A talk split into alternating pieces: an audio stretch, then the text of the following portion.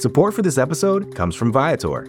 Experiences are what people love the most about travel. That's why Viator has over 300,000 bookable experiences, so there's always something for everyone. They offer everything from simple tours to extreme adventures. Plus, Viator's travel experiences have millions of real traveler reviews, so you have the information you need to book the best activities for your trip. Download the Viator app now and use code Viator10 for 10% off your first booking in the app. One app, over 300,000 travel experiences you'll remember. Do more with Viator.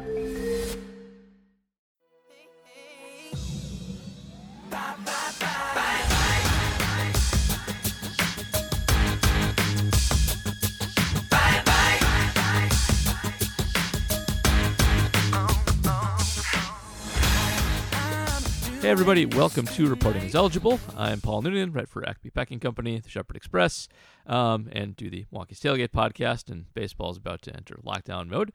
Um, this is, yeah, very depressing. Uh, this is the uh, the episode just after the Packers just trounced the Rams pretty good, going into the bye week, getting some rest, getting people healthy, um, and uh, it, it couldn't come at a better time because they are just so beat up. Um, but a good way to go in. I think uh, most people thought they were going to lose this game, and they absolutely did not. And uh, joining me to talk about this and answering just just a ton of listener questions this week. Hey, it's J.R. Radcliffe, trending sports reporter for the Milwaukee Journal Sentinel. I want I want to hear somebody say the line, no, the bye week isn't really coming at a good time because I feel like every team, no matter when the bye falls, decides that because they have at least one injured player, because it's the NFL, and of course they have at least one key player injured, they always say, well, it's uh, it's a good time for the bye. I can't believe there are still, and Aaron Rodgers pointed this out on the Pat McAfee show today as we're recording this. Uh, that there are still four teams that have not that don't get the bye this week, but have to wait another week Yeah, to get the bye. You should not be getting a bye in December, in the middle of December. That's egregious. that's insane. Um, a- and I do feel like when we, I think we had it week four not that long ago, and I feel like we did not say it on week four. I think we actually did go the other way on that. Like this is crappy. a bad time. yeah, for the bad time for the bye. Bad time for the bye. Um, I I kind of feel like like a, a decade or so ago, um, they had uh byes every week of the season, um, for some reason, and then decided that was the stupidest thing ever and changed it. So it could be worse, but uh, it's it's not great to have them that late. It's it's kind it's quite ridiculous. Um, Yeah, I think um, you might be right about that. I think ultimately there's there there the answers to that.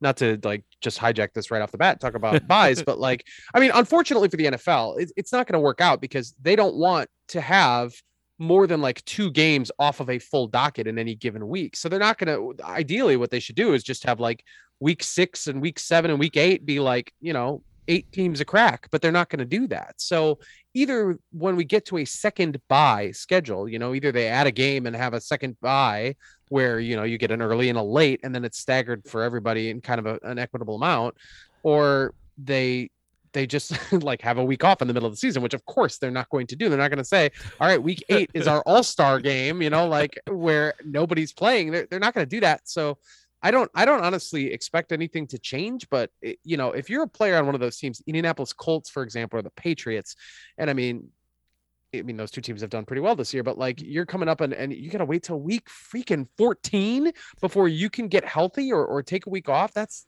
that's a that's a dangerous situation. That's too many weeks It in is. a row of playing high level football. I am genuinely surprised that, that we had don't have two byes yet.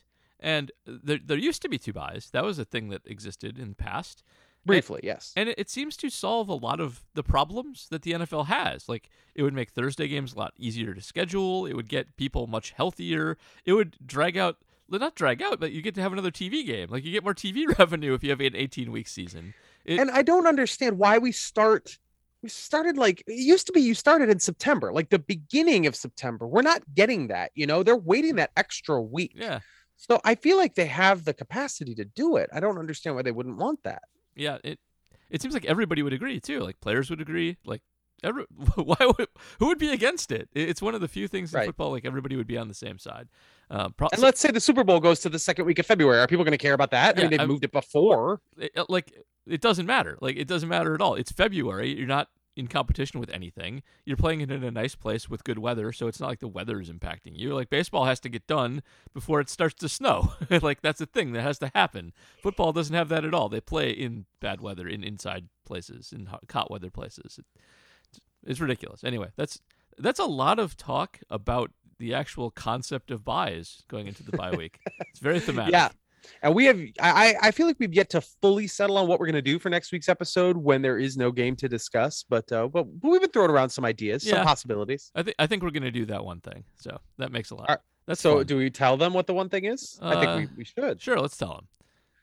We uh You Yeah, we're gonna- we're- I mean the Bears are coming up after the bye, so we're just gonna do great moments in uh Packers versus Bears history. We'll just do a little draft like we've done before. We draft our favorite moments. There's probably a bunch that you're thinking of right now off the top of your head. And uh we'll just we'll just dive in on them a little bit. Maybe we can find some facts that people may not know. Involving Chester Marcol, perhaps involving a, a great second half resurrection, perhaps involving Maybe- BJ Raji's dance moves. Maybe Edgar Bennett. maybe Maybe maybe maybe the one that you know I love involving uh a certain announcer saying what, what, did they say Eric Cobb what is the name of Randall Cobb's name as as shouted uh Oh, what does he say? He doesn't say Reggie, we'll right? up. Who, who wa- was Yeah. actually a Packer, but uh, different story. Ye- yes oh, yeah, that's a totally different ball game there yep uh so yeah we'll we'll look into that that'll be what we do next week and then we'll also preview the actual Bears yes, I we will do that because there will be there's something to say about the Bears, and it might be quite a lot by then. Might be a big new, like the Bears. The big rumor was that uh, Nagy was going to be fired if they certainly lost to the Lions, which they did not do. Um, because nobody loses to the Lions, and so he still has his job. But I, I suspect his leash is extremely short. So we'll see. Uh, we'll see what happens leading up to the Packer game. man do the Lions always find a way to lose creatively Yeah, they're not even really that bad. Like most teams that go all defeated are really a pain to watch. Like they don't move the ball, they don't do anything interesting. Lions games are pretty fun. They're like they're like the fun wrestling jobber who puts on a good show before just getting crushed. doink Yeah. like They're, doink they're Doink the clown. That is that is perfect.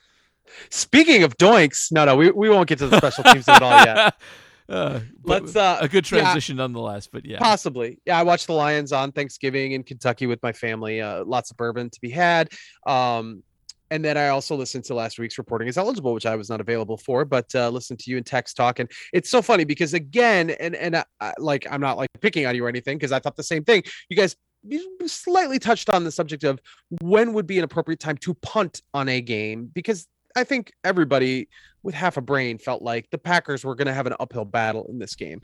And, you know, we talked about it in the Kansas City game when Aaron Rodgers didn't play, and that turned out to be super competitive. I feel like we brought it up again at some other point. I mean, I, I, we kind of have to just not ever doubt Aaron Rodgers. If he's Yeah. healthy, it feels like he, it does not matter who else is there. And I mean, that's easy to say. We could, we've been saying this for years, but I, mean, that was a really astonishing performance. They were the better team, which I absolutely would not have seen coming. You know, maybe they sneak out a win, but they didn't sneak out a win. It ended up being a little tense at the end, but not because it was a close Yeah, it game. wasn't the really Packers were better. Yeah, they were they were clearly better. I, I Aaron uh, played very well, and um, there were a few little hiccups early that the offense had, but generally speaking, I mean, they scored a ton of points. But I think the main lesson from this one was all of those dropped interceptions against Minnesota, uh, all of those plays that just barely got away from them, were kind of flukes. And you know, most of the season they they actually made those plays, and against the Rams, they totally made those plays. They Rashan Gary had a strip sack, and Rasul Douglas had the pick six, and they forced a special teams fumble, which is the upset of the year. Um, and that Adrian Amos stuff on fourth and one, like that's a turnover too. We shouldn't ignore that one. Um, it was at the Rams' 29 yard line, um, and as good as well, not the pick six, but you know, as good as most turnovers that you'll get. Um, so the defense, after having a real, real tough week, really struggling with Kirk Cousins, um, they showed up big time and just completely harassed Matthew Stafford and shut that team down.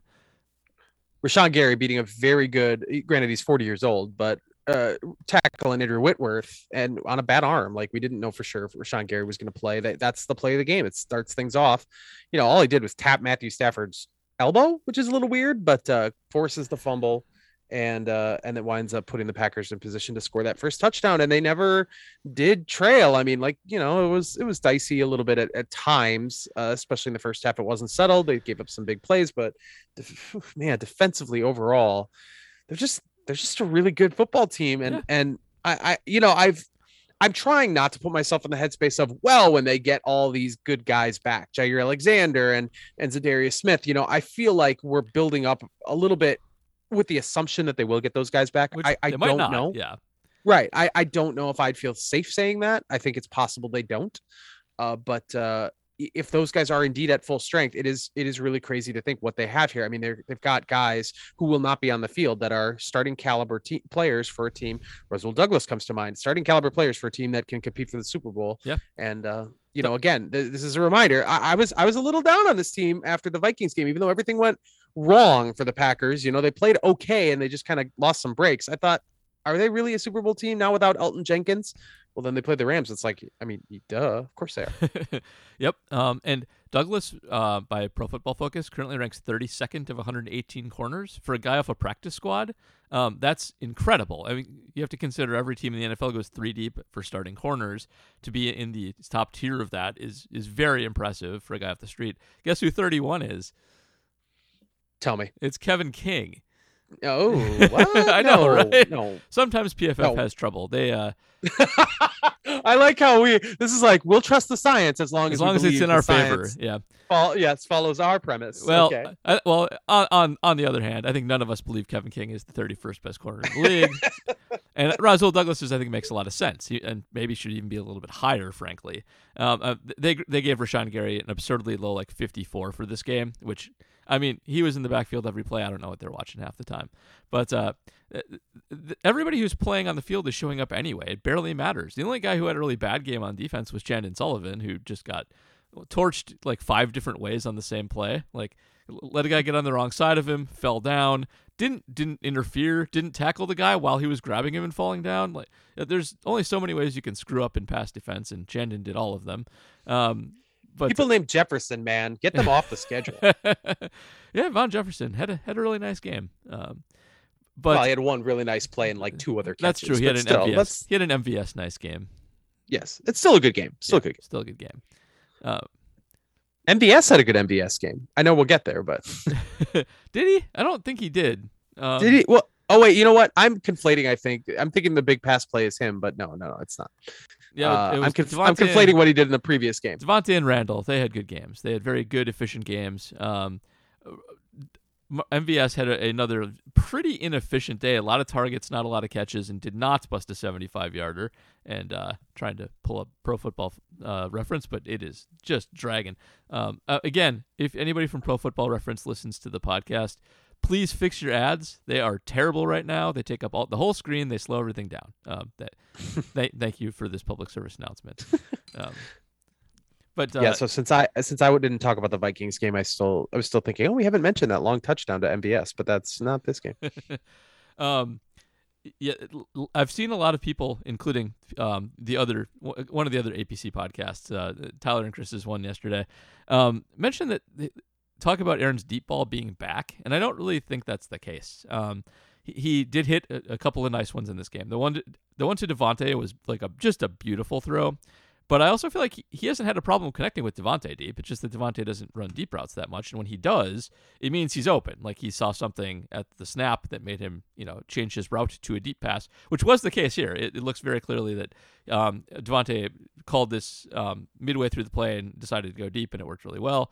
Um, on the left side, Aaron has really good numbers going deep, and that's Davante's side most of the time. Not always, but most of the time. MVS is almost always right. And if you look at the next gen stats grid of Aaron Rodgers passing, deep right is the deepest red on his chart. It's the only place he struggles. And I think part of that is because he does try and force it to MVS when he's not necessarily open. And he did that in this game and, and hit him. Um, MVS did have a, a deep opportunity that hit him right in the hands, but he, it was into double coverage. And MVS is not good at fighting off defenders. It's just not his game. He's good at being open and being fast. Um, but uh, it, it it's it did not click. You know, the Cobb and the Adams passes were great. There were a bunch of other deep passes that were either out of bounds or into coverage, and I still think he's struggling a bit there. But it doesn't really matter. He's good at everything else. Yeah, and I think if I think the consequence you'd be talking about, correct me if I'm wrong, but if Rodgers' deep ball is is not going to come back, so to speak, and I think we've seen enough this year to suggest that he's probably not going to be doing much. You might get one a game, two a game, but Yeah. it's not it's not really happening. And, a toe injury isn't going to make it any better. And if MVS can't fight through traffic, that's not going to make it better. So the consequence is, is MVS should he be on the field?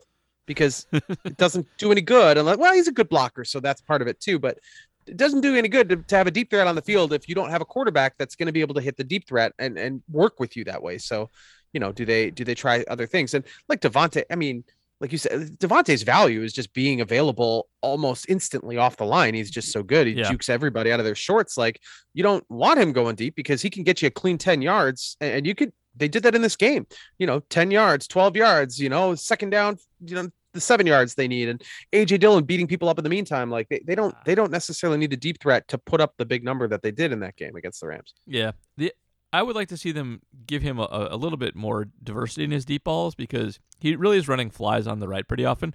They That- really look the same, all of them. That right. 75 yarder last week was a rare MVS's in the slot um, play, and Mm-hmm. you can see how that worked. Like Rodgers hit him right in stride. It was perfect. Um, so I, I do think part of it is Rodgers just isn't as good throwing that way for whatever reason. Um, you know, mechanics are different all across the field, and right-handed guys are not always the best at throwing same side deep. So there's some something there, but um, I, I think he's still worth having on the field. I just wish they'd use him a little more creatively down the field. You know, guys can run more than just flies, um, and even maybe just flipping it once in a while and uh, having Adams go right and MVS go left and go deep and see how they respond to that. But um, it's not like he doesn't ever get open. It's just a, a kind of a a bunch of things coming together that keep foiling those deep passes.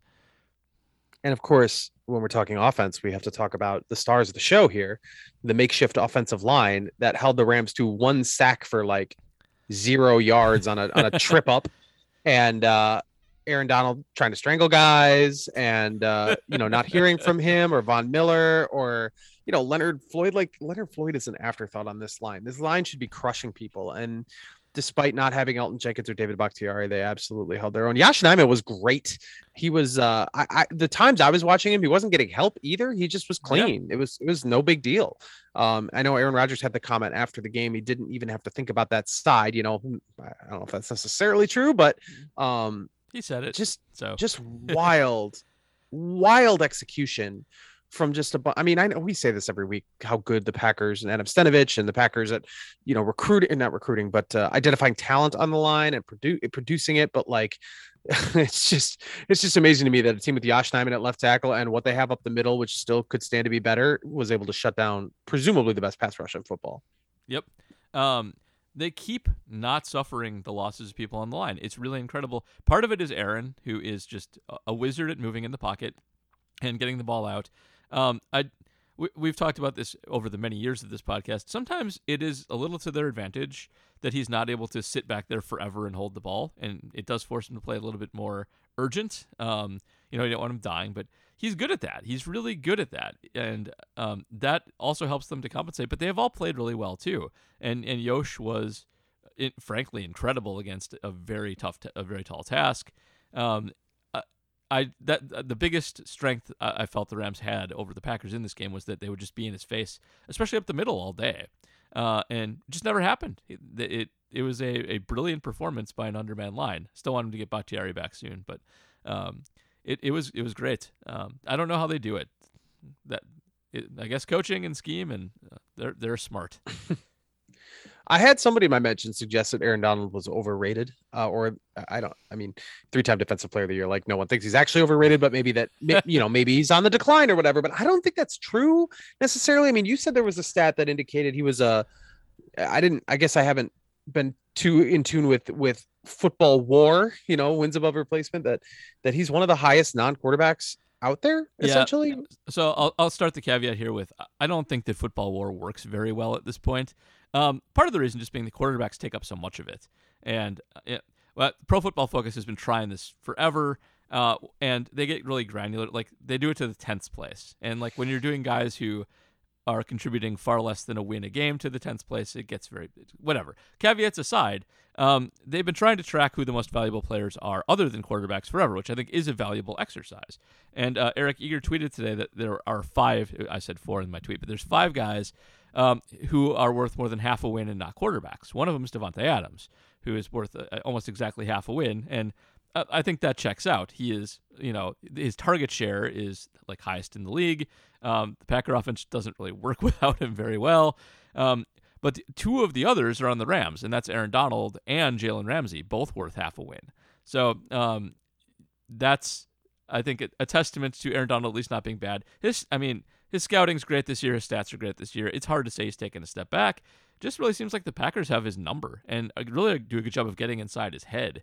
Um, we'll see what uh, what Jon Runyan Sr. has to say about the chokehold later on this week, um, which is a fun little nugget as well. Um, because uh, Jon Runyan Jr. was standing right there watching it. that he was. Got a good view.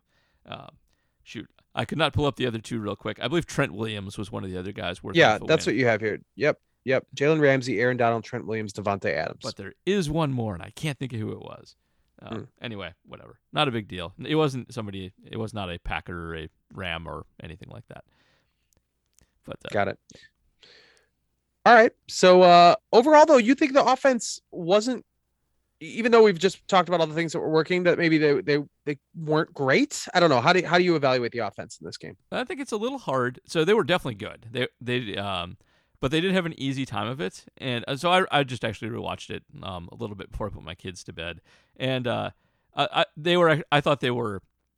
Uh, they were better than I originally thought because they were just grinding clock for the most part later on in the game, and AJ Dillon's stat line reflects them trying to do that. Like he did not run for a ton of yards, but he was effective moving the chains, and they had a bunch of drives stall out late um, because of that. Uh, but uh, early they were dynamite. They, I thought they had like only one drive that was a full length of the field drive. That's not true. They had two, and they only had the opportunity for like three. So they, uh, they were actually really good. They just got put in really good position by their defense on several occasions, and and they converted those. So um, I would have liked them to like to see him punch in a couple of the, the the turnovers with touchdowns instead of field goals. After that Adrian Amos stop, they didn't gain a single yard and kicked a field goal right away. But uh, all in all, they were great, and they were good both meticulously moving the ball down the field. They had a giant drive coming out of the, the coming out of the second half um, to score a touchdown, but they also had a good quick strike offense in the first half and um, on a couple bombs with Cobb and Adams chipping in. So uh, they they were they were a little. Um, I, I, would like to have seen them a little more aggressive later, but whatever, it's fine. They got up to a huge lead in the ground clock, so yeah, it's hard to actually say that they were anything other than great because they did exactly what they had to do to win. Sure, man. I can't. This team is nine and three. They've got tiebreakers over really two of the teams that I would say are their chief competition for for the one seed being Arizona and uh you know now the Rams. Arizona's schedule is I think pretty tough. They do play the Bears and Lions, so you know and the Seahawks, I guess, can't be counted on to do much. Although I wouldn't necessarily rule out the Seahawks on the last day of the season in uh, in Arizona. But they also have they themselves have to face the Rams in Arizona on Monday Night Football. They have to play the Colts. That's also at home, uh, and then the Cardinals and Cowboys square off, and that's going to benefit the Packers either way because yep. both of those teams are in the mix here.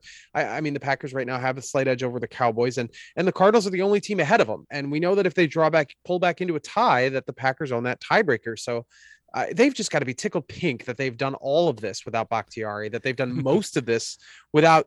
Uh, I mean, I don't know if I could say unequivocally their two best defensive players. I'd probably put Kenny Clark in there, but two of their top three, I think, depending on how how much you've used Darius Smith, uh, without them pretty much all season long. Yeah. So, ah, man, it's just uh, I, I don't know who uh, who we laid you know, other than Aaron Rodgers, who you laid this at the feet of, but uh, feet Aaron Rodgers. Um, but this is this is uh this is a great setup. I, yep. I mean, and I I don't know why I feel differently about this year's team versus last year's.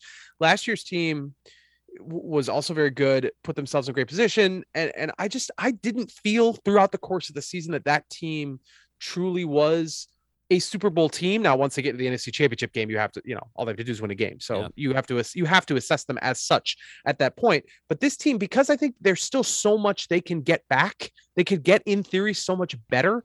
I just feel like this team and and the Vikings loss was kind of kind of fluky. Like you look at it, it's like they should have won that game, and you feel like nine times out of ten, eight times out of ten, they do win that game. So now it's like I don't know I, I don't know why it's different for me this year, but I I'm I really am starting to fully believe in this team as a Super Bowl contender. I think for me it's as simple as um, in the past they've occasionally put together some good defensive performances with Mike Pettine and Dom Capers, but they've really needed everybody to be there, and that just doesn't happen in an NFL season. Um, you are eventually going to have some guys go down and lose people, and you can't just go to pieces when that happens. Like um, Capers went to defense always went to pieces when Matthews got hurt. Um, it's one of the reasons they lost the 2014 NFC Championship game is because he had a hammy and they couldn't compensate for not having him out there. And um, Pettine's defenses just couldn't withstand losing corners. It, it just didn't work at all. Um, so we've seen this defense already play better than many of those defenses with their health issues already in front of us. I, it gives you a lot more confidence that they can withstand um, injuries as they come up and actually still play good defense once the playoffs arrive, with also the hope of getting guys back and healthier and maybe ascending to a top five defense uh, instead of a top 10 defense. And, you know, you give Aaron even a top 10 defense, you're already a Super Bowl contender. By the way, they're, they're 13th in DVOA um, on defense, but they are a top 10 pass unit. And for some reason, they rank 27th against the run. But if you go and look at their, their run defense stats, especially over the last four weeks, I don't know how they're that low. They have they have shut guys down. Now they've gotten a little help by um, some guys getting hurt, but no running backs are gashing the Packers. And, even like the, the times they've given up huge running games, like Washington got them for a lot, but a lot of that was was Taylor Heinicke scrambling for 90 yards. Um, I don't understand their uh, th- their rush DVOA, uh, and that sticks out in EPA stats too. I, I went and looked at like per down stats. The only time they're really bad against the run is on second down which who cares? It's second down. Like uh, if if I'm gonna get gashed on the run on any down, that's the one I want to get gashed on. I don't uh, whatever. Um, so I think that they are just looking like a, a strong team that's not going to fall apart, and we haven't had that. They were pretty good defensively. Um, going into Tampa last year, except for Kevin King on the outside, who was hurt, who was questionable in that game. And you saw what happened. That's not going to happen this year. They're not going to, uh, you know, they'll put somebody healthy out there. They'll, they're not going to make themselves exposed like that. So um, I think that they are absolutely a Super Bowl contender. It's hard to find anybody else um, who looks better than they do, who's who's as solid front to back. Right. Yeah, I think that's a good point. Like even if you point out the the deficiencies they've had, find a team that's better. I, I, mean, I would I would still take them over Arizona. There's five games left on the schedule. Three of them are at Lambeau Field. One is in Detroit. So you know, and, and, anything can happen in a given week. So it's it's it's a fool's errand to try to like look at the schedule and decide where the wins are coming from. But obviously, outside of that win or that uh, the game in Baltimore. Yeah. It, all of these games are games the Packers will be heavily favored to win, and I, I don't I don't see them losing any of the last five games. I mean, fluky things happen, but I, I, find it hard to believe that they're you know, I, I, Baltimore being that one exception where it's like I don't know for sure, but feels like feels like they're going to finish strong. And then Baltimore, the one seed, yeah, we'll talk about Baltimore that week. But they're a weird team. They they have one of the best records in the AFC and just aren't impressive at all. So um, I they're I don't find them scary in any way, especially if you can stop their running game. So, yeah, the AFC is weird. Support for this podcast comes from Smartwater. Life moves pretty fast. Are you drinking water that can keep up? Smartwater Alkaline has everything you need to stay hydrated, no matter where your day takes you. Whether you're pitching a tent or your next big idea, Smartwater Alkaline can help you perform your best. It delivers a pure, crisp taste that makes it the perfect chaser after a big workout. Elevate how you hydrate and pick up a Smartwater Alkaline today. To learn more, visit drinksmartwater.com. it is weird. Uh, yeah, there's some days where it's like, do they have any good teams in the AFC? And then there's some days it's like, oh yeah, there's a couple really, really, really good ones. Mm-hmm. But uh, I don't know, man. Uh, if the Packers get to the Super Bowl, they'll be favored there too. Yep. Um, so no team to preview this week. We can get into the questions if unless there's something else you want to throw in. No, let's do questions because we have eight million of them. Eight million questions. All right, let's do it. We're uh, we're going to start with our Patreon questions. Of course, Patreon subscribers get question priority. So we'll start with Flaley Joel Osment. Uh, are dropped interceptions fixable? Are they tracked by a meaningful statistical metric? If so, how do we really feel about the Packers' pass defense in terms of expected versus actual results? So it's tracked by a lot of places. It is hard to find. It, it's not really publicly available, but dropped interceptions is definitely a stat. Uh, and they also track interceptable passes quarterbacks throw, and also by the same they being well, Pro Football Focus mostly, Sports Info Solutions as well, and a few others uh, also do track. Um, sort of how many interceptions a given corner sh- or defensive back should have had uh, based on where throws ended up and things like that. So it's out there. It's a little tricky to find. Um, it's hard to fix drops. Generally speaking, it's hard to fix on receivers, and it's hard to fix on corners too. Uh, I remember uh, Ike Taylor, who was a fantastic corner for the Pittsburgh Steelers, just couldn't catch a ball to save his life, and um, worked on it tirelessly for like a decade and never got any better at it. You can get better at it, you can improve it, but some guys just don't have it though. However, I don't think I think the Packers have been okay at this. Um, like Eric Stokes is not great. He has hands were a knock on him coming out of college, and I think we've seen that he's not good at the catch point. He's good at being there. He's good at catching up to guys. Um, but like Rasul Douglas has caught balls, and Darnell Savage. Uh, uh, put the Vikings game out of your mind, which everybody dropped a ton of interceptions. Uh, by and large, they've actually held on, I think, okay, about what you would expect them to. And going forward, uh, I would expect them to get like one or two a game uh, against bad to medium quarterbacks. Um, so I think they're okay. They're fine. I, I, think they catch about what they should catch, Stokes notwithstanding. yeah, I think well, it takes one drop for people to assume there's a problem there, and I I often remind family members or whoever are screaming, well, that's why you're playing defensive back because you can't catch the ball. It's like it's hard when a when an elite level quarterback throws a ball that isn't intended for you to go up and make that catch. That is a tough thing to do. It is not uh you know there, there's no pattern there's it, it's all improv it's like it's like catchers trying to catch the ball behind home plate when it's been foul tipped you know sometimes it just happens yep. because it just it just happens uh, there's there's nothing you can do about it if it flails away from you so uh you know that's not quite the same thing as as an interception, but it's it's close. So, um, all right, PJ Vessels, did Aaron Jones come back too soon? It didn't seem like he was used much in the second half. Also, how are you most wanting to come back healthy after the bye week? Um, I mean, how are you most wanting to come back healthy after the bye week with everybody healthy? That's yeah. that would be great. Uh, as far as as Aaron Jones, I am surprised they played him because uh, very clearly they were letting uh, AJ Dillon be kind of the centerpiece. Obviously, once they get a lead, AJ Dillon should be the centerpiece in any circumstance. And with Aaron Jones hurt, I'm sure that's that's doubly true. But uh, given given their caution with everybody else, I'm surprised they only gave Jones a game.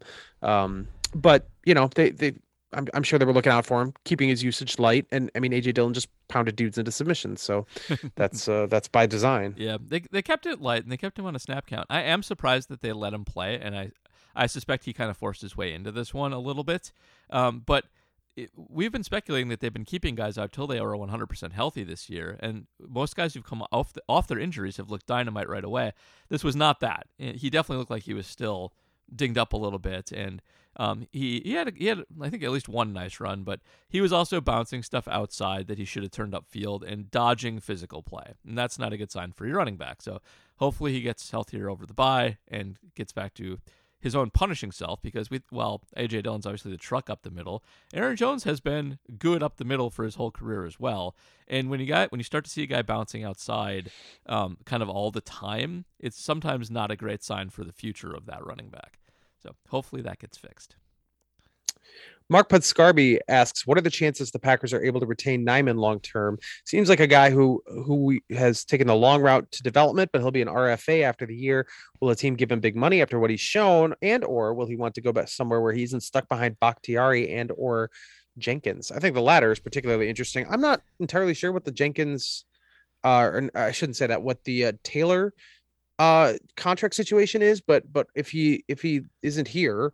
Uh, you assume Elgton Jenkins, if he's not right tackle, is is going to be, you know, he's somebody who fills in at left tackle or whatever. Like he, he's right. Nijman's Nijman snaps unless he moves to right tackle and Taylor's gone is are, are going to be few and far between. Billy, oh, I keep saying Taylor. I mean Turner. Billy Turner. Who's Taylor? Patrick Taylor, the running back. Oh yeah, or Lane Taylor, the former... or Lane Taylor. Uh, yes, former offensive guard. No, uh, uh, Billy Turner. If he's not here, then yeah, I suppose they could move him to right tackle. But I think um, the big thing here is he is a restricted free agent, and sure. I think he'll get a tender and likely be back. And I, I know that he just played a, a, good game, and he played a pretty good game the week before, but he hasn't played all good games. People are going to see Yosh Nijman tape for the whole season and not give him a giant contract. I think now maybe he will play absolutely stunning down the stretch and make that a foolish statement. Um, but I don't think we have to worry about getting priced out of Yosh quite yet. And so I think he'll be back next year on a reasonable uh, tender, and they'll get another year to look at him and also look at the future of well, Bakhtiari and Jenkins less so, unless that injury really hurts him, um, because Jenkins is going to miss the vast majority of next season. So they will need oh, him around to. Uh, I mean, Billy Turner's tackle. Yosh, by the way, probably not a guard, probably not an interior player.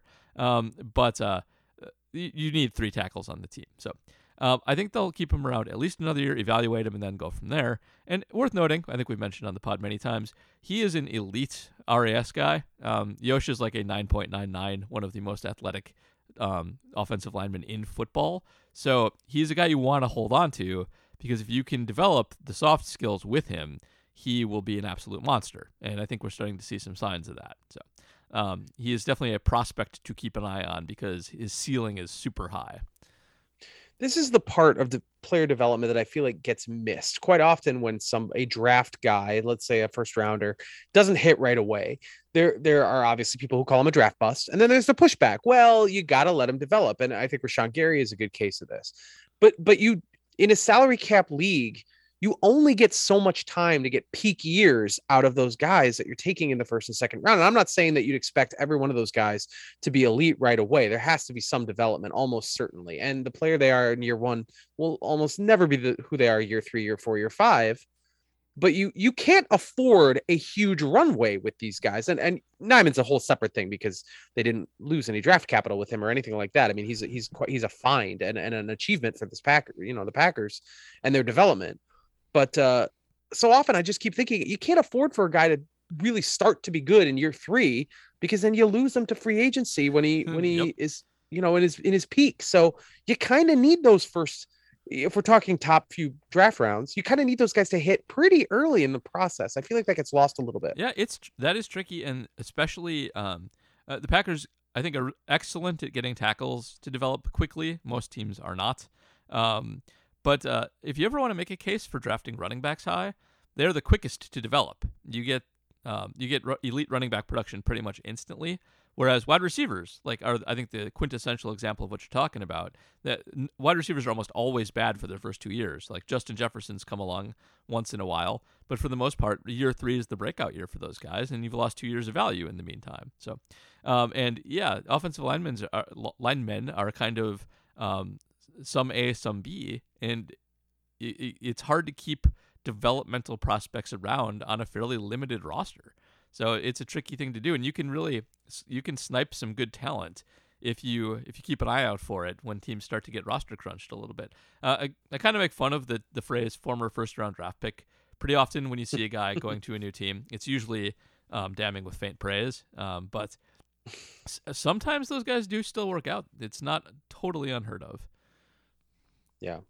All right, Dr. Hillbilly, are there any obvious street free agents who might be willing to return kicks and punts for us without exclusively uh without oh shoot, I lost my place. Exclusively running and then I uh without I running, lost it. Without running laterally. laterally or fumbling. Also curious as to why these duties are often performed by different players on a given team. What separates the two return duties from one another? The latter, I think, is a really good question. As for the former, just anybody other than Amari Rogers, but then Randall Cobb, of course, of course, muffs a punt that uh, you know, so special teams doesn't get off the hook with this game. We didn't even talk about special teams. I, I guess We've, it was a better game for them, but you know, we could. Everybody's heard us talking about special teams. Yeah, it's boring now. It's just... yeah, it was. I think the one thing we should mention. I believe this was a Mason miss again, which is not great. Uh, the snap looked good. The hold looked fine. Um, Corey Bojorquez, Bojorquez, sorry, um, if if he was feeling like he botched a snap, didn't show it when he wiggled his butt before his last punt. Um, and so, uh, by the way, go find that gif; it's great. Um, so I, I, think that was a Mason one. But uh, get, getting back to this, um, mm-hmm. a- as we so frequently say, Trevor Davis out there doing nothing right now. Tyler Ervin out there doing nothing right now.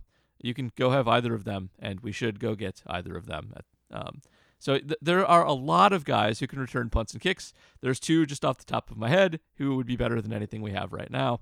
Um, so yes, they should go do that. As, as for the, the different skill sets, I think um, this this is a good question that I think uh, is missed out on. Or it's it's a nuanced distinction, but it's a real one. When you're punting, uh, you want you definitely want a more quick twitch guy because the big skill in punting isn't just like getting up ahead of steam and streaking down the field. It's usually making one or two guys miss and then running forward um, with as much acceleration as possible, like and not fumbling. That's that's the other big one there.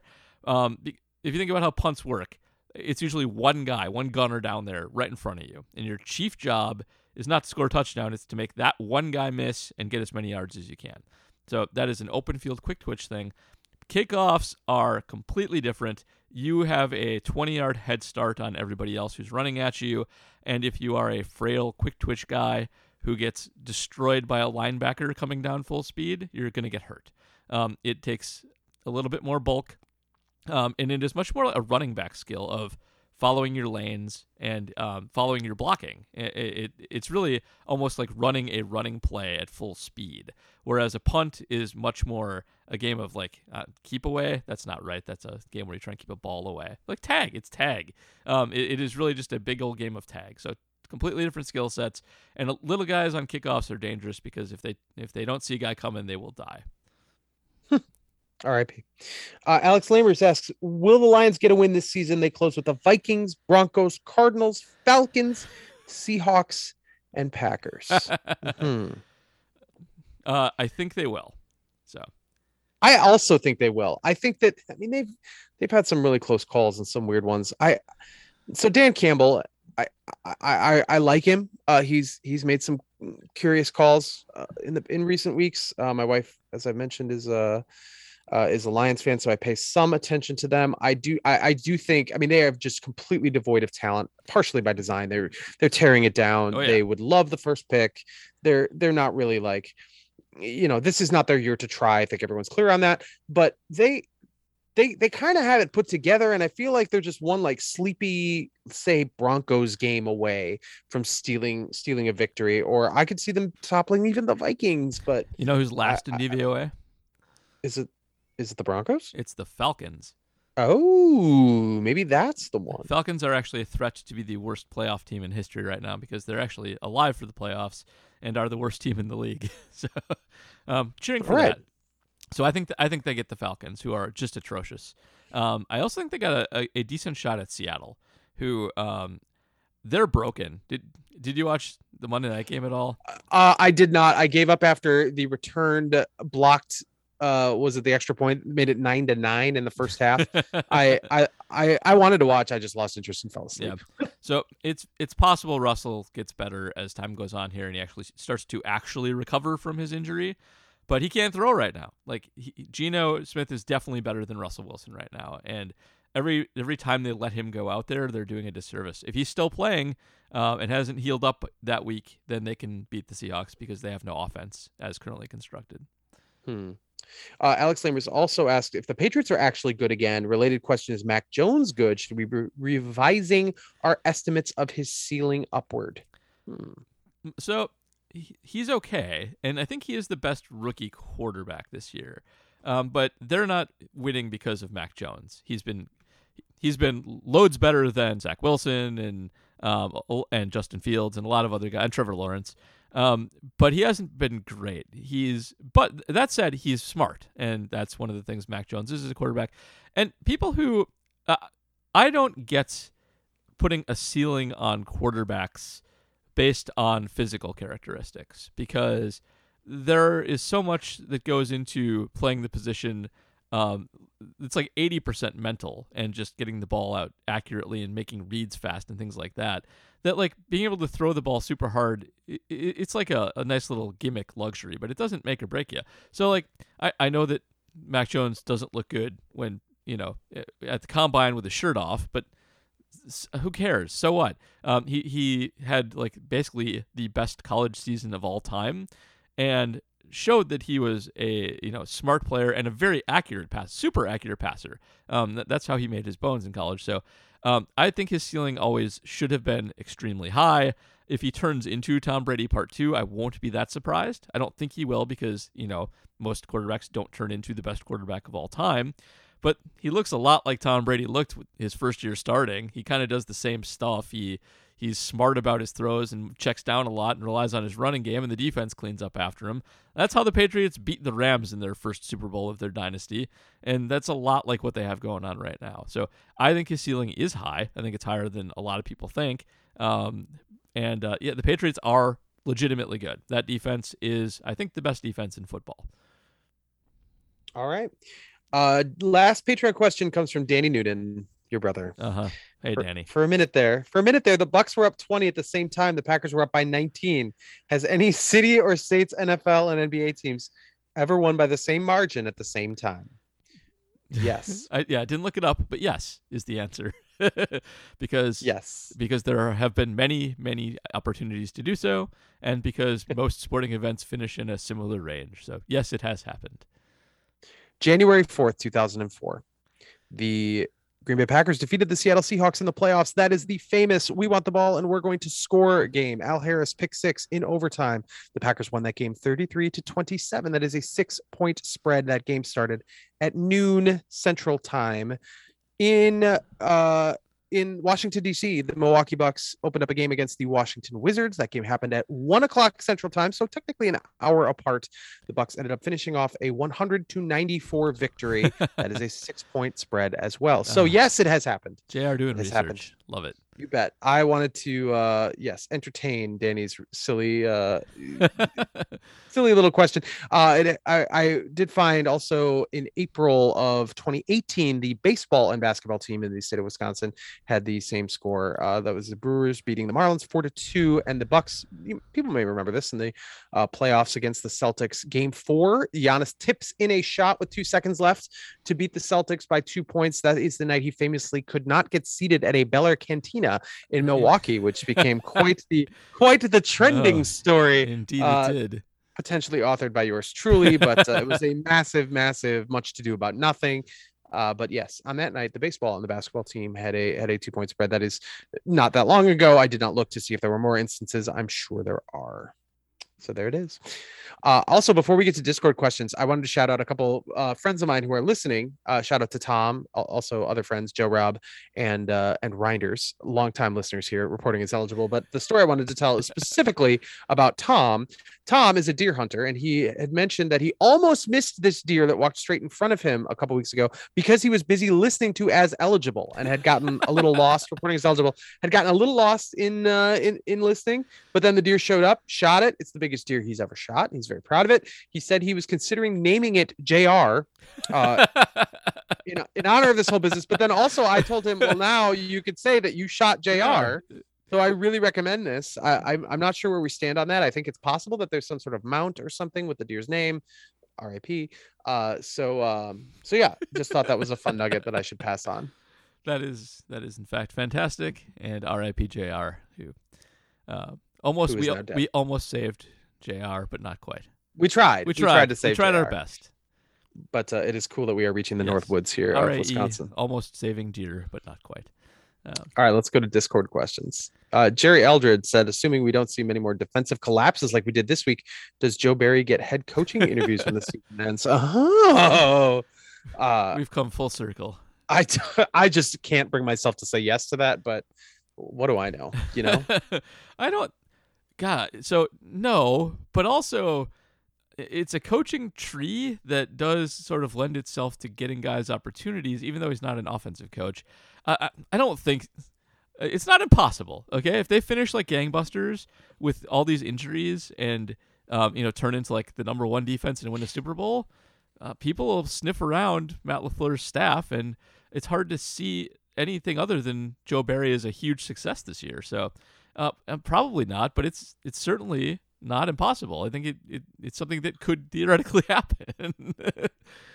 I, I mean, like I'm trying not to be uh, dismayed by that because obviously Joe Barry's been great, but you know, can we give him a minute before he he proves that he's worthy of being a head coach? Like, you know, the, the nepotism thing still rings in my head. Like Yeah. he's he's not had success as a coordinator. Nope. It, it has not worked out.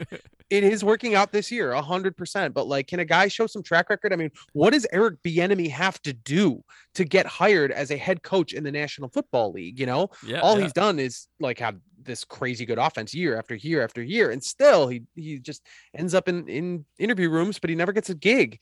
Like, eh, there's just so much talent out there. There's so much talent. It doesn't need to go to the recycler as soon as the opportunity presents itself. You can give Joe Barry a few years. So I I personally don't think Packers fans should worry about that yet, but I- maybe I, don't maybe think they should worry. I mean, in a perfect world, you should definitely not hire a guy after one good season after you know his track record. Right. But it's not a perfect world, and what what gets ultimately judged is the assistance of Super Bowl winning coaches with very impressive schemes, and that's what we might have here. So Yeah. I think it's not any more complicated than that. Raheem Morris should be a head coach again. You know, like I, I realize the Packers just handled their defense just fine, but like he got one shot. It didn't work out, but he's he's coaching elite defense. Give him a shot. Let him whatever. Uh, I, I know most people don't care about like the good of the league. They just care about the good of the Packers. So it's it's hard to ever think like that. But it is it it would be a little dismaying. Well, for Packers fans too, if they lose their defensive coordinator that's had a good season. But yeah, I mean, it's know. definitely an old boys club with old boys clubs problems. That is still existing to this day, and um, Joe Barry is a living testament to that fact. Yeah. And McSchlubben says the win against the Rams was good, but was it better than watching Kirk Cousins line up behind his guard to take a snap? Oh, I don't know. Uh, I, I honestly don't know. That was brilliant. The Vikings are bad, man.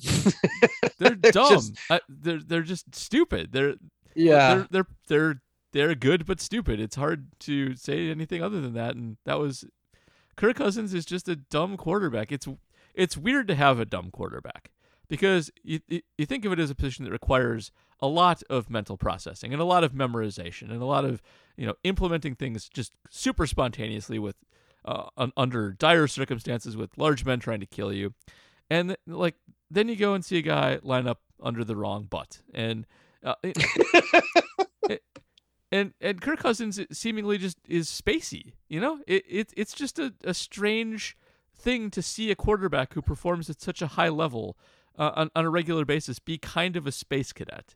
It shouldn't it shouldn't be possible, but uh, it, it's it's really great to see. Uh, I, I actually I forgot to grab Paul Allen's um, call on that and got to go find it now. Um, but yeah, it, watching I'm gonna watch it like ten more times because it's it's just incredible. You you never see anything like it.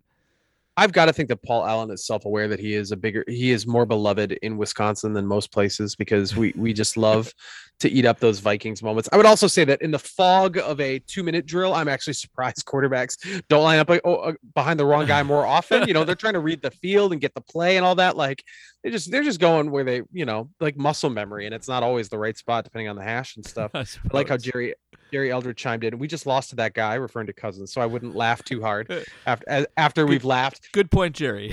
And if we are Wisconsin football fans, we did just see a team put out the punting unit on fourth and one deep in its own territory when it was too late the game. Oh. So like, if we're talking about play, you know, brain fog, eh, we, we've seen our share.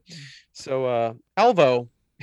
Alvo said, "What position out of long snapper, kicker, and punt returner is most likely to see a new face before the end of the season?" I, I mean, long snapper is one of those things where you occasionally will get a guy who had, has been on his couch all season long, and then he shows up in the postseason, Yeah. and he winds up playing elite, elite for for, for top teams. I want to say it was with the Giants not that long ago that it happened, and his, his uh, it was a bad snap. This might be like 2004, 2005 territory. But it was a bad snap, and it actually cost the team the game. So, uh, so there's also that end of it. But I feel like that's the type of thing that you could get. You could get somebody off the street in a in, in a, with the snap of a finger. yeah, I think that's true. But I, I think Wirtel had a pretty good game um, after struggling a little bit in the first one, and I think it's punt returner just because uh, they were obviously pretty desperate putting Randall Cobb back there, and clearly fed up with everybody else. And then two things happened that make it so Randall Cobb probably won't be back there. The, the muff is one thing, but then he has a groin injury. We probably should have mentioned that uh, up top too. Um, Randall Cobb got hurt in that game. Yeah, Um, made and Devondre Campbell has COVID. and Devondre, yes, and Devondre Campbell has COVID. There's your injury update. It's two weeks away. we'll revisit that next week, but um, they're not going to. I think Randall Cobb's pretty important. They- they're- I don't think they're going to risk him back there after seeing him get hurt and muff a punt. So I do think that they will look at people to put back there um, because they they kind of have to. Amari is just not working, and there's not anybody else to do it. Um, so yeah, that that's my answer. Punt returner. And Malik Malik Taylor's not healthy, so they don't really have other options. They kind of have to. They're kind of stuck unless they bring somebody in. So, uh, Jerry Eldred asks Jerry. again: Does Le- does Lafleur have McVay's number?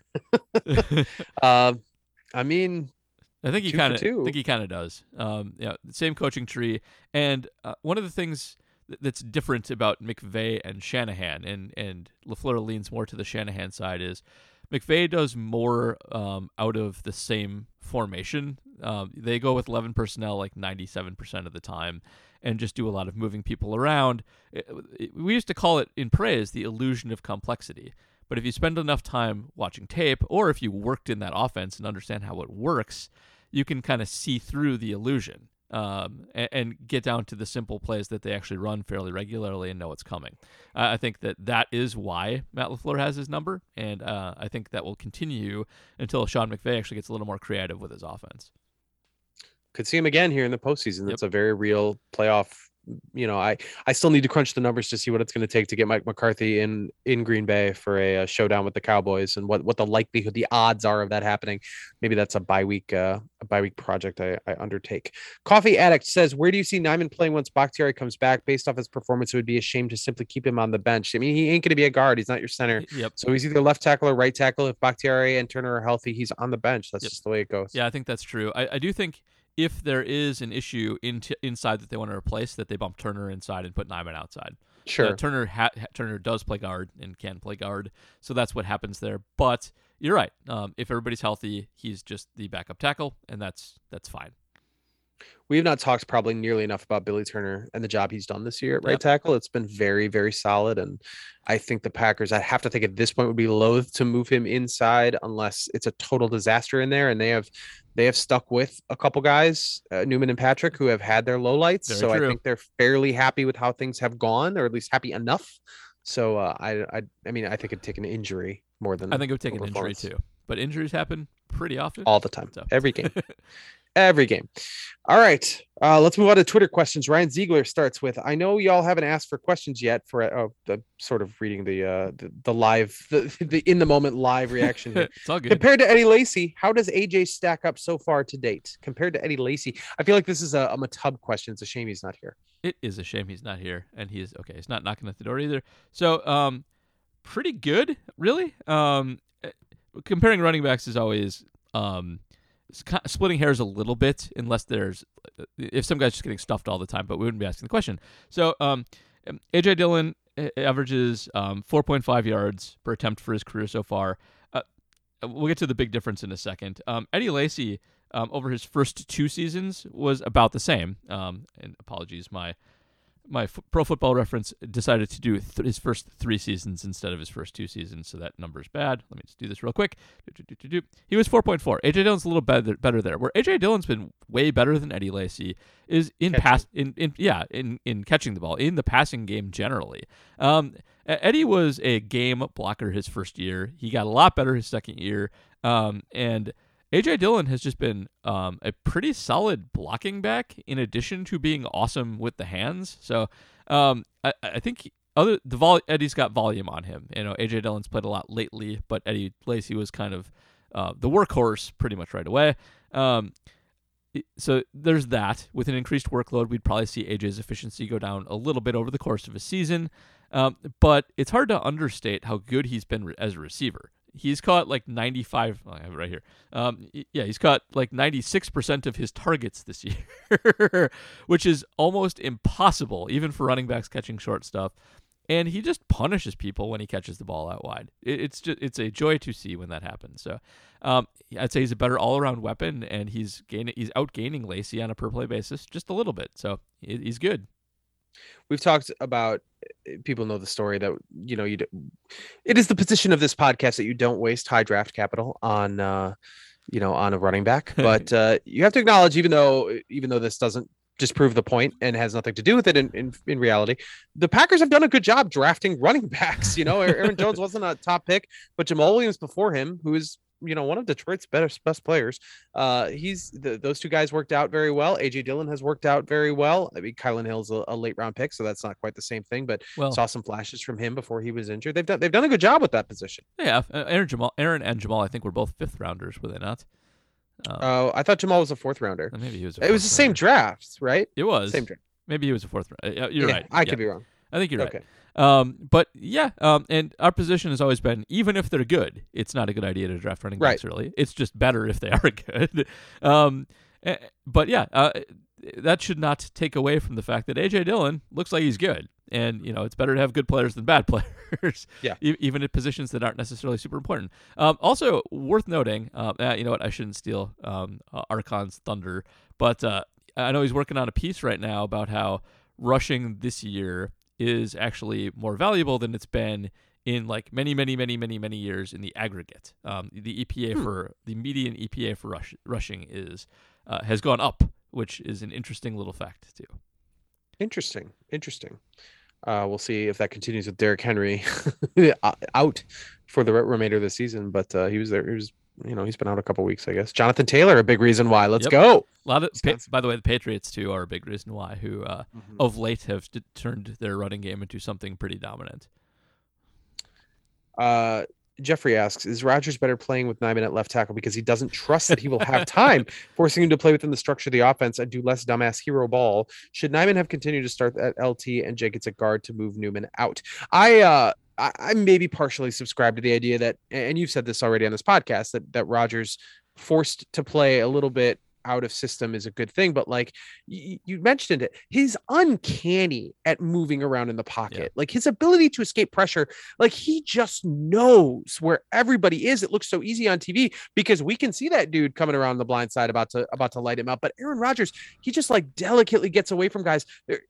There, there's always like a half second before I, I keep I think he's going to be sacked. He's going to be sacked, but I always give Rodgers a little extra time in my head because I know he's so good at that. So even though you know I don't know if that speaks to whether or not the the tackles are good or not, but like I I, I just you've really got to respect Aaron Rodgers' ability to evade pressure there and make something happen. Yeah, I think it might be Rodgers' single best skill, uh, accurate passing maybe, but his ability to move and buy time in the pocket's kind of unprecedented. Um, his his mobility is just phenomenal, and um, I I do think he he can get into bad habits when he can sit back there. So I do buy into this a little bit, um, and it doesn't hurt him that bad just because he does like if Nijman lets the guy get a little bit of push on him, Rodgers will evade. Um, as long as it's not up the middle pressure, he'll he'll be able to work around it, and it might even speed up his clock a little bit. So, um, I, I would say a qualified yes in answering this question. I think he maybe does play a little bit better with a little bit scarier tackle out there. Um, but uh, uh, it's also hard to say that Nijman was too scary. Like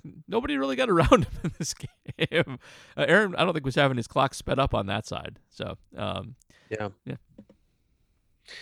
Yeah, and I mean Elgton Jenkins. I mean Rodgers' best week was against Minnesota. Elgton Jenkins was there for most of that game, so I, Yep. th- I think I don't know if I'd necessarily connect the two, but uh, you know, Roger Rodgers is very good at this. Michael Drew asks, "What might a public university legally go? How might a public university legally go about replacing its head football coach with the program's current defensive coordinator without per se firing said head coach? Hypothetically, no particular program in mind." we were just talking about Wisconsin football, although he's not talking about Wisconsin of football. course he's not. hypothetically, it's yes, not it's not that. hypothetically. Uh, Yeah. So this is reminds me of a of a line from Succession, my favorite show right now on HBO, where uh there's a character, cousin Greg, very famous character, who wants to sue his uncle, and he's like, "Is there a way I can like sue him, but sue him like nicely?" I forget exactly what he said, but he like basically, I, I want to sue him gently so that he like still likes me and stuff. you can't. Yeah, uh, the answer is it can't be done in cannot be done. sports. Got to fire him. And sometimes, if if you have a long tenured baseball manager or something like that, you can promote him upstairs. That does not work here at all. Can't do it. Uh, although I will say, if anyone in the world were were to were to say, you know what, I just kind of want to not be a head coach and just want to do the offense, would be Paul Chryst. He's so chill. It's still not going to happen. Brett Smith, uh, this is a question in response to Matt. Uh-oh. Do all pros actually matter? How many more seasons do Oh, we have before teams throw money at Stenavich? Dude seems like a miracle worker after yesterday. I think his first Oh, okay, question those is are- mutt. I, I think his first question is a Madden question. So Oh, well, we Uh, can't answer we can't- that we unless no you idea. started playing Madden. yeah, so I did not start playing Madden. um, Brett, Okay. uh, we'll we'll let Matt know. He'll get back to you. He's trapped at a hillbilly bar right now. So um, we didn't even mention that Matub isn't here, did we? no, because we thought he might come in, and maybe he still will. Um, Oh, but no. uh, but he has not yet. So Matt uh, Matt is Matt is stuck without a car somewhere at the moment. Kansahoma, baby. Kansahoma. Uh, All right. So the question that Brett asked, then uh, again, how many more seasons do we have before teams throw money at Stenavich? Dude seems like a miracle worker after yesterday. That's a good question. Yeah, it is. Um, and you know, if they win a Super Bowl, uh, and or just get really, really far, the answer is probably one. Uh, That's how guys get on radars. It's you know, it's a copycat league. Guys from successful trees start to get attention, and uh, people notice when when units that are under under talented perform really well, and look at those coaches, especially on successful teams. So um, y- you don't have long um, if this continues, and it'll be sooner rather than later. It all depends on their success. So um, maybe as soon as next year. Uh, we should point out he is a Marshfield native. He is a Wisconsin guy, so that ties into it a little bit. I mean, he's also coached uh, in Michigan, Arizona, San Jose, uh, in the uh, in the college ranks. So obviously, he's perfectly comfortable leaving the Midwest. Uh, was with the 49ers before he came to Green Bay, but um, you know, maybe maybe they find a way to promote him or whatever. I feel like the I'm saying this off the top of my head, but I remember profiling all of the assistant coaches on the Super Bowl team uh, after the 2010 season. I feel like not many of those guys moved on to necessarily bigger and better things. I think James Campen is on that staff, Mm. but uh, Joe Whitt was kind of the star of that Oh, staff. and he yeah. really. He he was kind. I think he was in. I don't remember. I don't want to say it off the top of my head and be completely wrong, but um, he might have been a defensive coordinator, but I don't know if he even got that high. It was a. It was. It was sort of odd that way. I don't know. Uh, ben Saylor asks, "Well, will Mason Crosby get back into a groove, or is it more likely that this is his last year on the team?" I think both are possible. I think he could get back into groove. I think it also might be his last year on the team. I, I I'm starting to Yeah. come around to that possibility. Yeah, I, I think there's a strong possibility that that happens, and um, I do think he will likely kick better going forward. I think that the unit looks better, and Mason just needs to start trusting it and kicking like he always has. Um, but I do think there's a little bit of age showing there too, and it's going to be tough to pay him because their salary cash, their their salary cap strap next year.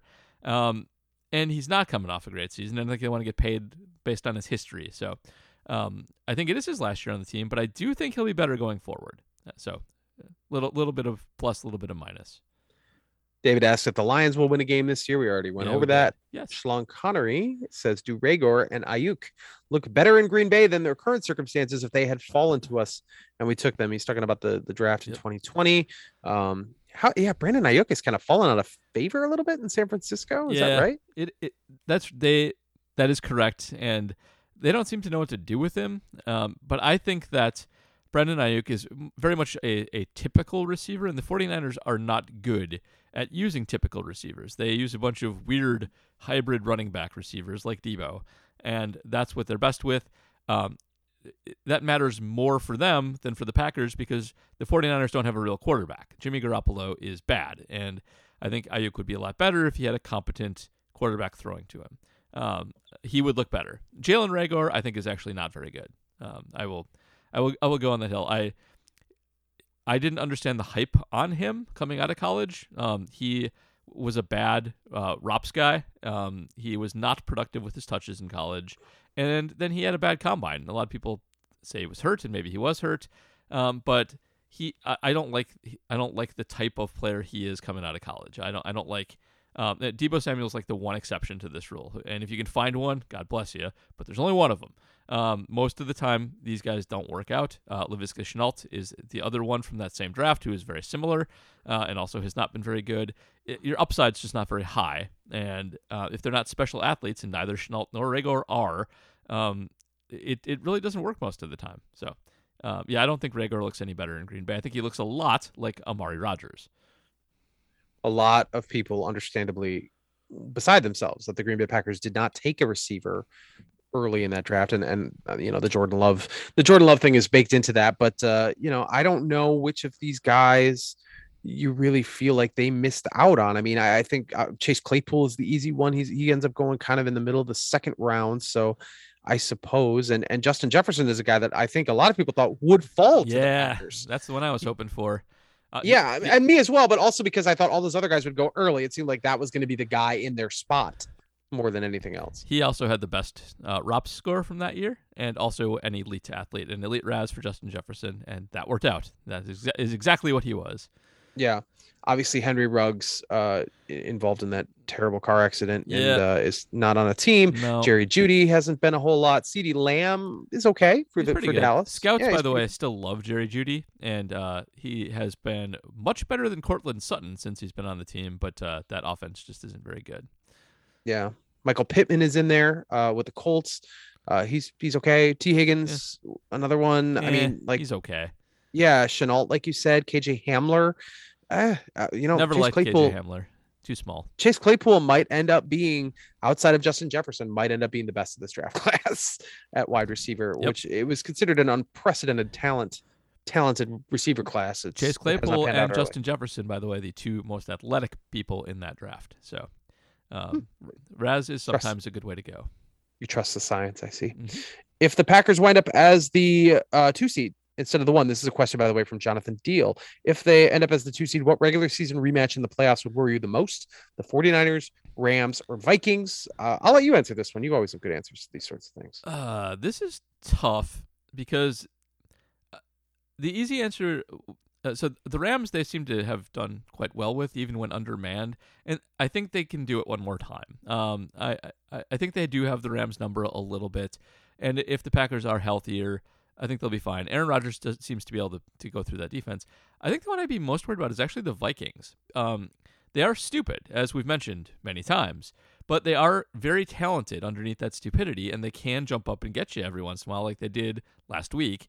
Um, so there's something to be worried about there. They uh, they have some good Packer neutralizing talent as well. Um, aside from Justin Jefferson uh, and Adam Thielen being able to pressure the off corner, Christian Darrisaw has played really well on that line, which is quite upgraded from last year. Uh, well, yeah, kind of better better left tackle, um, worse on some other ways.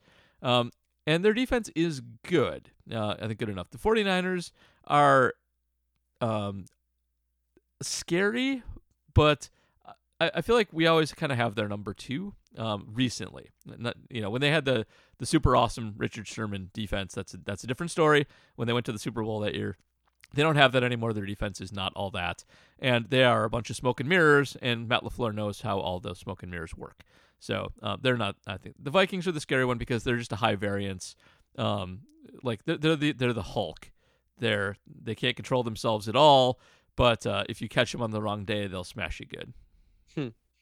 Yeah, I mean, and you know, obviously, once you get to the playoffs, it's not like you're getting a cream puff in the first round at, at, at any juncture, and and it's going to be fascinating at this top four, and it might not shake out exactly like that with the the Packers, Buccaneers, Cardinals, and Rams, but those are those are four pretty good teams, and I think uh, I think that'd be a heck of an NFC, you know, an NFC Final Four. Sure, it'd be nice to get those games at Lambeau Field, but we've seen in the past it doesn't necessarily matter for the Packers at Lambeau Field in the playoffs. Yeah, You know, like I'm, I'm not sure I want my games at Lambeau Field. To be perfectly honest with you, yeah. uh, like I- I feel like Aaron's getting to the old man stage where cold starts to hurt you a little bit, and uh, you know, they run a precision passing game. They're sometimes better in domes.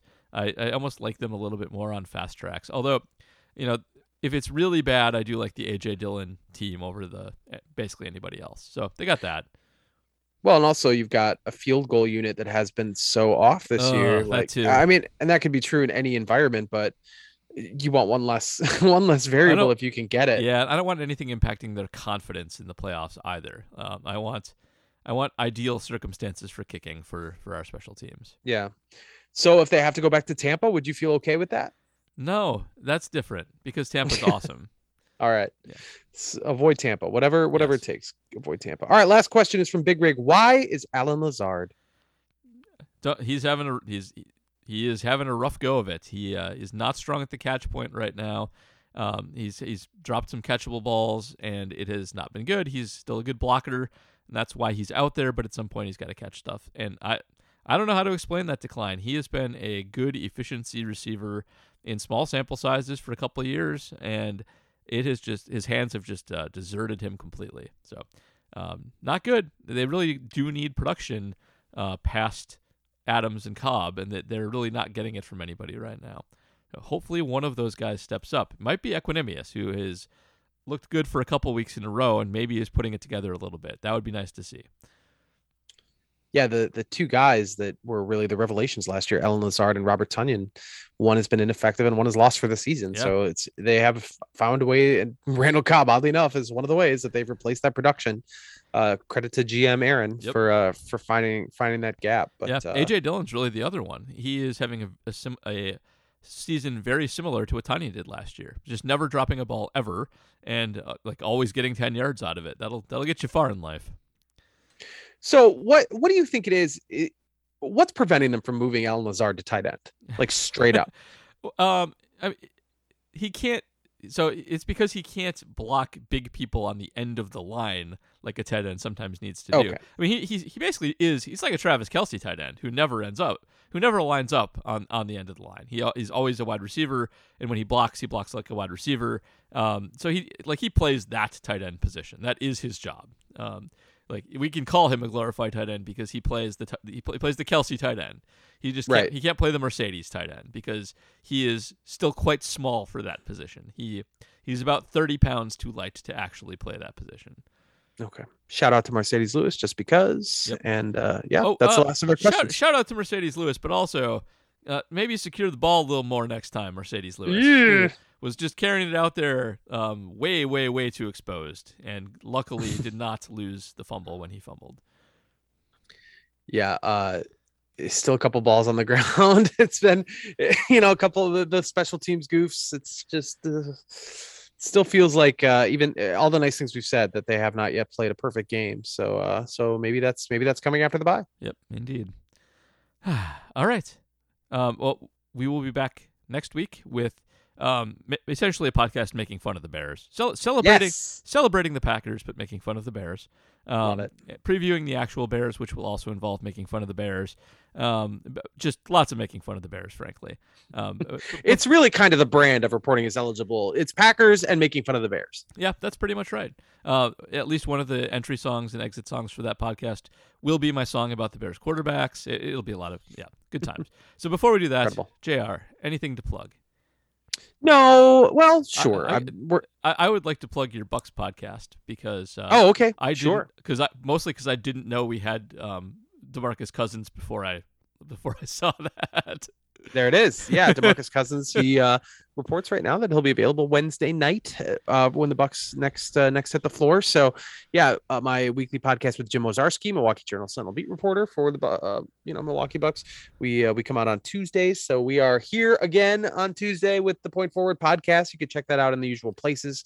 And then uh, also, I'm working up a story about uh, a guy, 26 year old guy named Cody Schmidt from Elkhart Lake, Wisconsin. Threw a 900 series. If you're into bowling Ooh, uh three perfect games in a row which has been done uh, about i think i think 37 times before in us history. He's the fourth guy in wisconsin to do it. Uh, this is a fairly new-ish phenomenon the first time anyone threw 900 in a sanctioned league was 1997 so this isn't uh just it's ball like sacks. technology.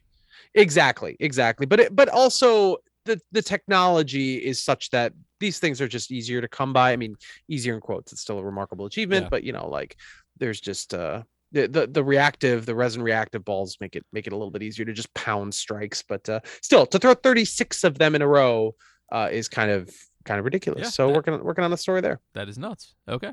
Um, as for me, I have my Shepherd Express um, column up right now, uh, re- recapping the Rams game, uh, previewing nothing because it's the bye week, um, and uh, Right. I am working on a piece as well on um, on Aaron Rodgers' propensity to try and throw bombs on third and short uh, instead of picking up the first down. And whether that's actually true or whether it's something that we just notice because it, well, seemingly never works. And I will tell you preliminarily that um, it seems to not be true that uh, Aaron does take his shots on third down, but seems to actually convert third downs, short, short third downs, about as frequently as all, every other quarterback does. So um, they may know something we don't. Uh, anyway, more on that uh, as, Hmm. as it comes out. Yeah. Because I, I get I'm mad intrigued. every time I see Aaron take a shot on third and short. I get hacked off at it. Uh, It just bo- bothers the hell out of me. Just, just get get the first down, get three more downs. But uh, they they actually seem to do a pretty good job on third down. So I I might be wrong. Hmm. Anyway, fascinating i am intrigued to read it I all right. love acme packing company so oh Uh, that but and is is that online or is that just the shepherd express that will be online. That'll be at uh, Acme Packing Company later this week Beautiful. when I finish it. Um, all right. Um, that that will do it for us. We'll be back hopefully with Matt next week. Hopefully you got home safely, and uh, we, we'll talk to you guys after the bye.